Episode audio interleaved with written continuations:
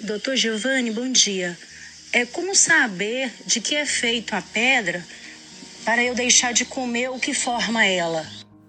Bem-vindo a todos. Essa foi a pergunta da Edna, a Edna que é de Minas Gerais e tem interagido com a gente pelo Instagram. E é uma pergunta muito frequente no consultório. Existem outras formas dessa mesma pergunta, né? Muitas vezes os pacientes é, perguntam para nós urologistas: olha, eu já tive uma pedra de oxalato de cálcio, o que, que eu tenho que deixar de comer? O que, que eu posso comer, o que, que eu não posso? Ou então, mesmo no momento de cólica renal, o paciente vem e pergunta: é, doutor, eu nunca mais quero passar por isso, então vamos mandar analisar a pedra para que a gente descubra o que está acontecendo. Então, no episódio de hoje, eu vou explicar para vocês que mandar a pedra para análise raramente é o suficiente. A gente geralmente tem que prosseguir a investigação e eu vou explicar para vocês por quê.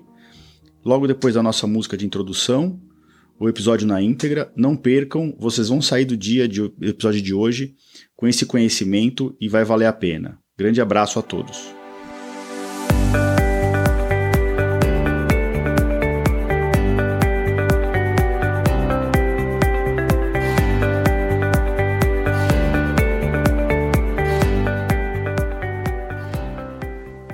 Bem-vindos ao podcast Conversa Aberta com o Urologista. Meu nome é Giovanni Marchini, sou médico urologista formado pela Faculdade de Medicina da USP e serei o anfitrião desse show.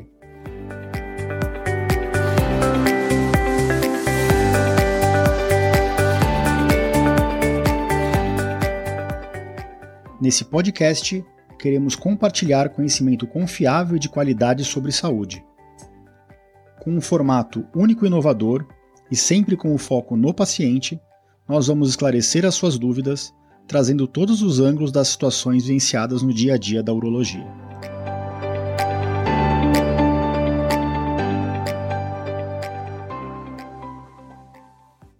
Bem-vindos de volta a mais um episódio do nosso podcast, episódio número 22.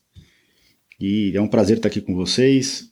Essa semana que passou foi uma semana bem corrida, muitas cirurgias no consultório, muitos pacientes para a gente atender no consultório e na, nos hospitais. E graças a Deus todas as cirurgias correram bem. É, esse fim de semana que passou, a gente conseguiu dar alta para praticamente todos os nossos pacientes. Fizemos até um transplante renal essa semana, que foi super bem. E graças a Deus também conseguimos consertar o, o ar-condicionado no meu consultório. E com isso, os atendimentos voltam ao normal ao longo da semana. E essa semana também, no final da semana, a gente tem o nosso congresso UroUSP, né, que, é, que é, a gente está revivendo esse congresso da urologia da USP, congresso programado com muito carinho para quem é médico, urologista, vale muito a pena, é uma programação bem especial, só temas da novidade, de novidades e, e, e realmente vai ser uma semana cheia por conta desse congresso que será na sexta e no sábado no Centro de Convenções Rebouças, e uh, será um congresso híbrido com os palestrantes presencialmente e o público virtualmente. Nós já estamos com mais de mil inscritos. Então vamos agora ao nosso episódio de hoje. E eu queria aproveitar a pergunta da Edna para falar um pouco sobre os cálculos renais, né? E essa pergunta dela realmente é uma pergunta muito frequente no consultório, né? Então é muito comum os pacientes perguntam para a gente, doutor, do que, que é o meu cálculo? Então eu vou dar um panorama geral primeiro para vocês. Existem vários tipos de cálculo renal, né? A gente costuma dividir eles em cálculos de cálcio, cálculos de ácido úrico, cálculos de infecção, que a gente também chama de cálculos de estruvita, e cálculos de outras substâncias mais raras, tá? Então, tem que, a gente tem que lembrar que 80 a 90% dos cálculos das pessoas têm cálculos de oxalato ou fosfato de cálcio a maioria de oxalato de cálcio. Então, esses cálculos é, tem vários motivos que podem estar, estar envolvidos na formação desses cálculos, como excesso de ingesta de sal, é, de proteína, como por exemplo carne animal, o baixo consumo de líquidos. Mas a verdade é que existem essas, essas, esses mecanismos gerais né, de formação de cálculo. E a gente pegando a pedrinha e mandando para analisar, nem sempre a gente tem a resposta perfeita. Então, quando eu estou operando, por exemplo, um paciente no pronto-socorro e o paciente me pergunta, doutor, a gente vai mandar a pedra para análise, para saber do que, que é, eu já, eu já adianto para o paciente, falo, olha, esse seu cálculo tem 80 a 90% de chance de ser de oxalato de cálcio. E se vier dessa, desse tipo de cálculo, é, a gente vai ficar meio perdido, porque tem tanto mecanismo que pode levar à formação desses cálculos que na verdade não vai trazer muitas respostas. Já a gente sempre manda analisar as pedrinhas quando elas estão disponíveis, né? quando a gente consegue tirar um pedacinho ou outro na cirurgia. Quando os cálculos vêm de um tipo mais raro, cálculo de ácido úrico, que, que equivale a 5 a 10% dos cálculos, isso já ajuda um pouquinho mais no raciocínio. O cálculo de ácido úrico costuma acontecer em quem tem uma dieta muito rica em proteína ou quem está com síndrome metabólica, obesidade, né? É, é, triglicérides altos, lipidemia, diabetes, a bem acima do peso. Além disso, ingesta de bebidas alcoólicas, é, é, principalmente cerveja, uh, ou que tem uma, uma alimentação muito focada em proteína, em, até em excesso. Então, esses são mecanismos possíveis de formação de cálculos de ácido úrico, que são um pouquinho diferentes dos de cálcio. Né? Mas mesmo assim, mesmo quando vem de ácido úrico, a gente não tem a resposta exata na mão. Quando o cálculo é de infecção, é de estruvita, né, que a gente chama, isso corresponde a 1 a 2% de todos os cálculos, aí a gente já tem uma, uma noção um pouquinho melhor. Olha, foi um cálculo provavelmente de cálcio que, uh, uh, infelizmente, uma infecção urinária começou a gerar uma agregação de cristais um em cima do outro, e aí forma esse cálculo de fosfato amoníaco magnesiano. É um cálculo de cálcio com essas substâncias. E aí o tratamento também muda bastante, a gente tem que eliminar 100% das pedras, não pode deixar nenhuma areinha, e a gente geralmente hiperidrata o paciente e também deixa um antibiótico profilático mais tempo. Existem ainda cálculos raríssimos, né, como os cálculos de cistina, a cistinúria é uma doença genética que gera esses cálculos de cistina, ou cálculos de outras substâncias, como por exemplo, o exemplo mais famoso é o de indinavir, que é um antirretroviral para quem tem HIV, né? Porque tem a, a, doença da AIDS que trata com indinavir ou outros, outras substâncias da mesma, da mesma família, que são os inibidores de protease. Então, vou só repassar para vocês aqui. 80 a 90% dos cálculos são de cálcio, a maioria de oxalato e fosfato de cálcio, a grande maioria de oxalato de cálcio. 5 a 10% dos cálculos são de ácido úrico, 1 a 2% de infecção, que a gente chama de estruvita, e 1% de outras substâncias, como cistina, indinavir ou outras medicações. Então, respondendo a pergunta da Edna, o que que, como é que a gente vai fazer para mandar essa pedra para análise e descobrir o que ela não pode comer? Olha, não é bem assim. Né? Você mandar o cálculo para análise e vem oxalato de cálcio, se eu mandar ela, se eu pedir para ela restringir a ingesta de cálcio ou de oxalato, eu posso estar tá errando e errando feio, tá bom? Na, na, na, minha recomendação. Por quê? Porque não quer, o cálculo de oxalato de cálcio não quer dizer que o cálcio nem que o oxalato estão alto na urina. Né? E muito pelo contrário, às vezes é um outro problema, às vezes é, é a ingesta hídrica que está baixa. E a pessoa que naturalmente é, secreta no, no, na urina essas substâncias, essas substâncias ficam em alta concentração, se juntam e formam os cálculos de oxalato de cálcio. Então, é, outro exemplo é se, se, a, se de repente eu peço para ela aumentar a hidratação, mas o problema for uma, uma, ela tem uma deficiência de inibidores da formação das pedras, como do magnésio ou o mais importante de todos, que é o citrato. Então eu posso estar dando um tiro errado, né? Eu posso estar dando uma recomendação errada. E por que, que existe, existe, essa cultura? Né?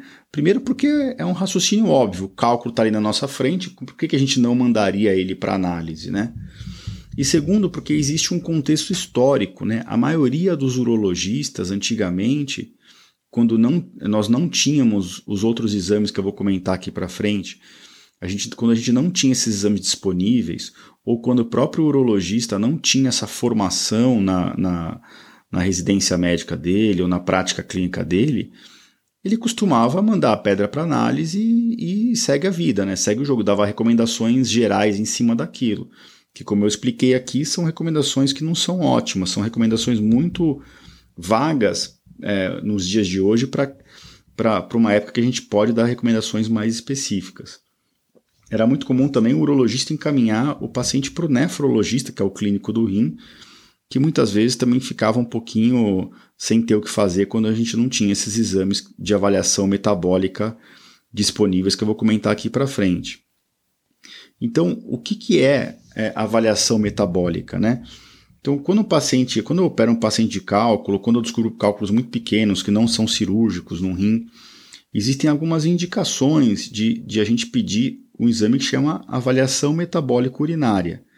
O que, que é essa avaliação metabólica? São exames específicos de sangue e de urina, incluindo urina 1, né, aquela urina simples, mas também incluindo um exame que chama urina de 24 horas, no qual o paciente coleta o dia inteiro da urina dele num frasco grande de 3, 4 litros e devolve para o laboratório. E a gente pede para dosar nessa urina várias substâncias que são protetoras contra a pedra e várias substâncias que são promotoras das pedras de rim. Então é, esses, são, é, é essa avaliação global, junto com a análise da pedra, que traz as respostas para a gente. Só a análise da pedra isoladamente muitas vezes não é o suficiente, tá? é o que eu sempre peço para os meus pacientes aqui no consultório. Eu falo, olha, a decisão é sua. Se você quiser descobrir a causa exata, a gente tem exames hoje para descobrir isso. E eu peço para o paciente para que ele se comprometa a descobrindo a causa que ele trate, né? Porque não adianta nada a gente descobrir a causa, passar o bastão para o paciente e ele não der continuidade. A, a chance de recorrência de cálculos é altíssima nos próximos anos se isso acontecer. Quais são as indicações de formação de, de, de, avaliação metabólica, né, de fazer esses exames mais completos? Então, cálculos múltiplos é uma indicação, cálculos nos dois rins já é outra indicação, múltiplas cirurgias por cálculo é outra indicação, cálculos renais em um paciente que só tem um rim ou um rim funcionante é outra indicação. É, quando você manda analisar a pedrinha e ela vem de um tipo diferente, essa de ácido úrico ou cistina, é, ou alguma outra substância, estruvita é indicação também. É, cálculos em crianças é outra indicação. Então, hoje, para ser bem sincero, do ponto de vista prático, a gente acaba tendo indicação para quase todo mundo que tem pedra no rim. Porque, basicamente, é, quem que não necessitaria uh, de forma estrita desse, dessa avaliação? aqueles pacientes adultos com, no primeiro episódio de cálculo renal, é, no, com cálculos num rim só e, e, cálculos únicos, né, ou poucos cálculos. O que não é o que a gente costuma ver. Né? A gente vê que os formadores de cálculo geralmente formam nos dois rins, exatamente porque os cálculos são a, a consequência de um problema outro, né, de um problema metabólico, geralmente. Eu só queria explicar para vocês que, lembrando que a nossa urina é um dos mecanismos de limpeza do corpo, então o rim filtra todo o sangue e joga para a urina o que ele não quer deixar no sangue, as impurezas, né? E o rim joga a água para a urina, para produzir a própria urina, à medida que o corpo inteiro já está bem hidratado, já está usando essa água de forma adequada. Se tiver faltando água no corpo, nas células, no sangue, o rim não vai produzir urina de forma normal, ele vai tentar priorizar o corpo. O rim está muito pouco preocupado com o que está dentro da nossa urina, ele está preocupado com o que está dentro do sangue. Então é isso que a gente tem que entender. As pedras estão dentro da via da urina, elas são as, a consequência de um problema é, geralmente metabólico que o rim está tendo que, que lidar. E ele está priorizando o corpo e não priorizando a urina. Tá certo? E só para ser um pouquinho mais detalhista, né, o que, que a gente manda dosar nesse exame de sangue e de urina? As principais substâncias eh, focadas no tratamento de cálculo no sangue são o cálcio, né, o cálcio total e o cálcio iônico, e o ácido úrico.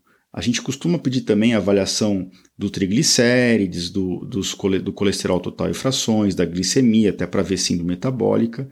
Às vezes a gente pede também uma gasometria venosa para ver como é que está o pH do sangue, né? Ver se está tendo algum tipo de acidose, se o rim está tendo algum, alguma, algum impacto nisso. E às vezes a gente pede também o PTH, que é o paratormônio, em geral, a gente pede esse hormônio quando o cálcio no sangue está alto, mas a gente pode já pedir direto, junto inclusive com os níveis de vitamina D, para ter uma, uma análise mais detalhada disso. Tá? Eu vou fazer outro episódio depois aqui do podcast para uma doença bem específica que poucas pessoas tem, mas é, quando tem, elas têm que saber que elas têm isso porque elas têm que tratar, senão elas formam um cálculo a vida inteira, que chama hiperparatireoidismo.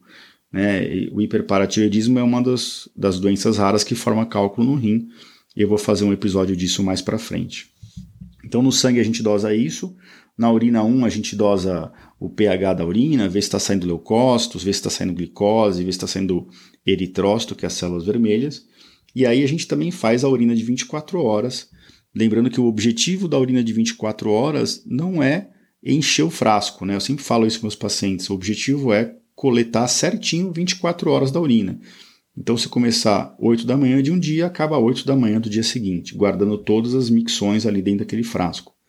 Então, eu mando dosar substâncias que formam pedra, como o sódio, o cálcio, o ácido úrico, o oxalato, é, a cistina, e a gente dosa também substâncias que protegem contra a pedra.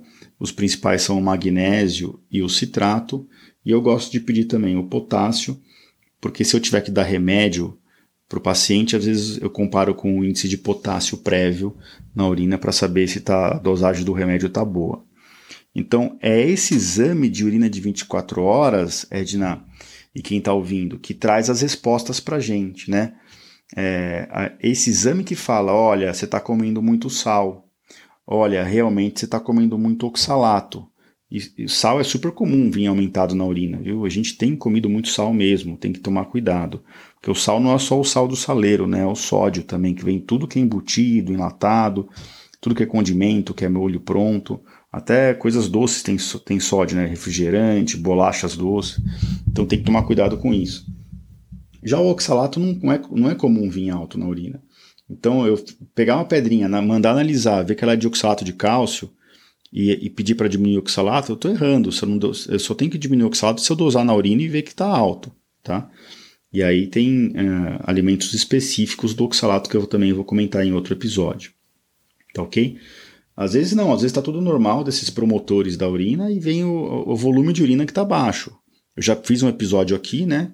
é, para vocês de quanto que vocês têm que tomar de líquido por dia. Lembrando que a gente tem que tomar o suficiente para urinar 2 litros, né?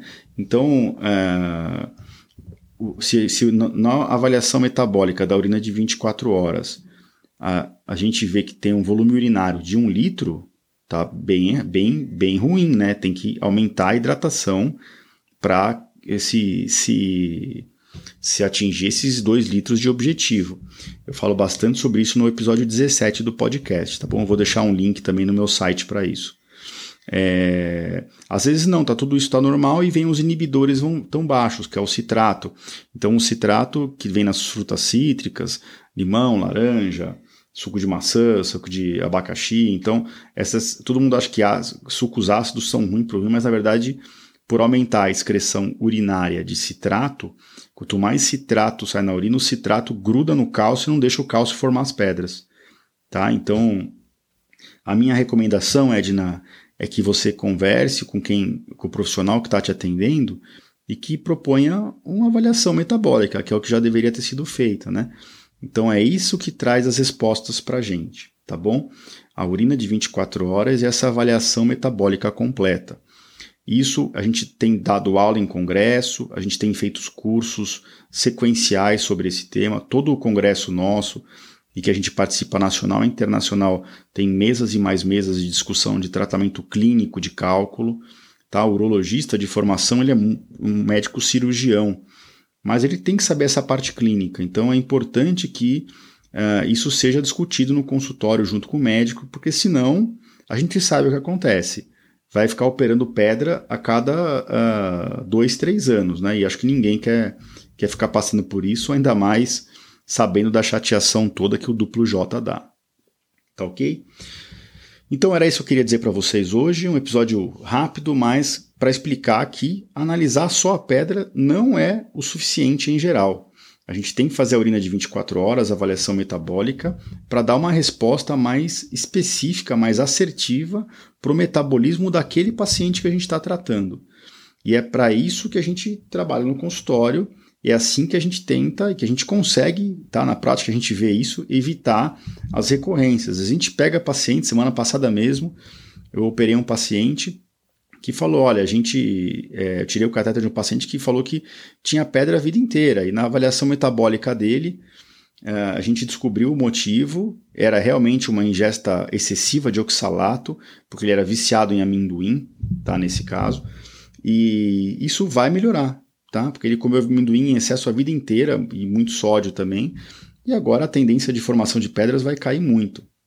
Só um detalhe, tá? Que eu não falei que a avaliação metabólica da urina de 24 horas, o ideal é que você faça ela sem ter infecção urinária, sem estar perto de uma retirada de uma cirurgia de cálculo de rim. A recomendação é que espere pelo menos quatro semanas para fazer isso, tá? A recomendação é que você faça numa coleta única de 24 horas, não é todo laboratório que faz isso. E que na, no dia da coleta da urina de 24 horas você tem uma rotina normal. Não é para esse dia você se matar de tomar água nem para você beber bem pouquinho água para ter que coletar menos exame. O exame é para ser uma fotografia do seu metabolismo.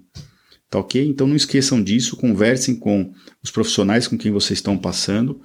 A gente está sempre à disposição também. Se vocês quiserem, continuem interagindo no, no, nos episódios do podcast do meu site. Esse episódio aqui vai estar no, no meu site no www.urologista.com.br barra podcast barra episódio 22. Eu deixo sempre aberto para comentários. Lá vocês podem curtir, vocês podem também, uh, por favor, deixar resenhas no podcast da Apple, é assim que melhora o nosso ranqueamento. E a gente continua também abrindo perguntas no Instagram, e é, é por vocês que a gente está aqui. Mais uma vez eu queria agradecer pelo apoio do podcast, o apoio dos pacientes, o apoio dos internautas, o apoio da minha família e todos que têm contribuído aqui para enriquecer essa discussão, que têm enviado as perguntas. Eu espero que a gente realmente esteja ajudando vocês, para quem não tem acesso a médicos ou para quem não tem acesso a um profissional de saúde na, na região onde está, ou mesmo para quem tem dúvida a respeito do seu tratamento e não está conseguindo esclarecer. É para isso que a gente está aqui. Mais uma vez, obrigado e a gente se vê na próxima semana. Grande abraço a todos.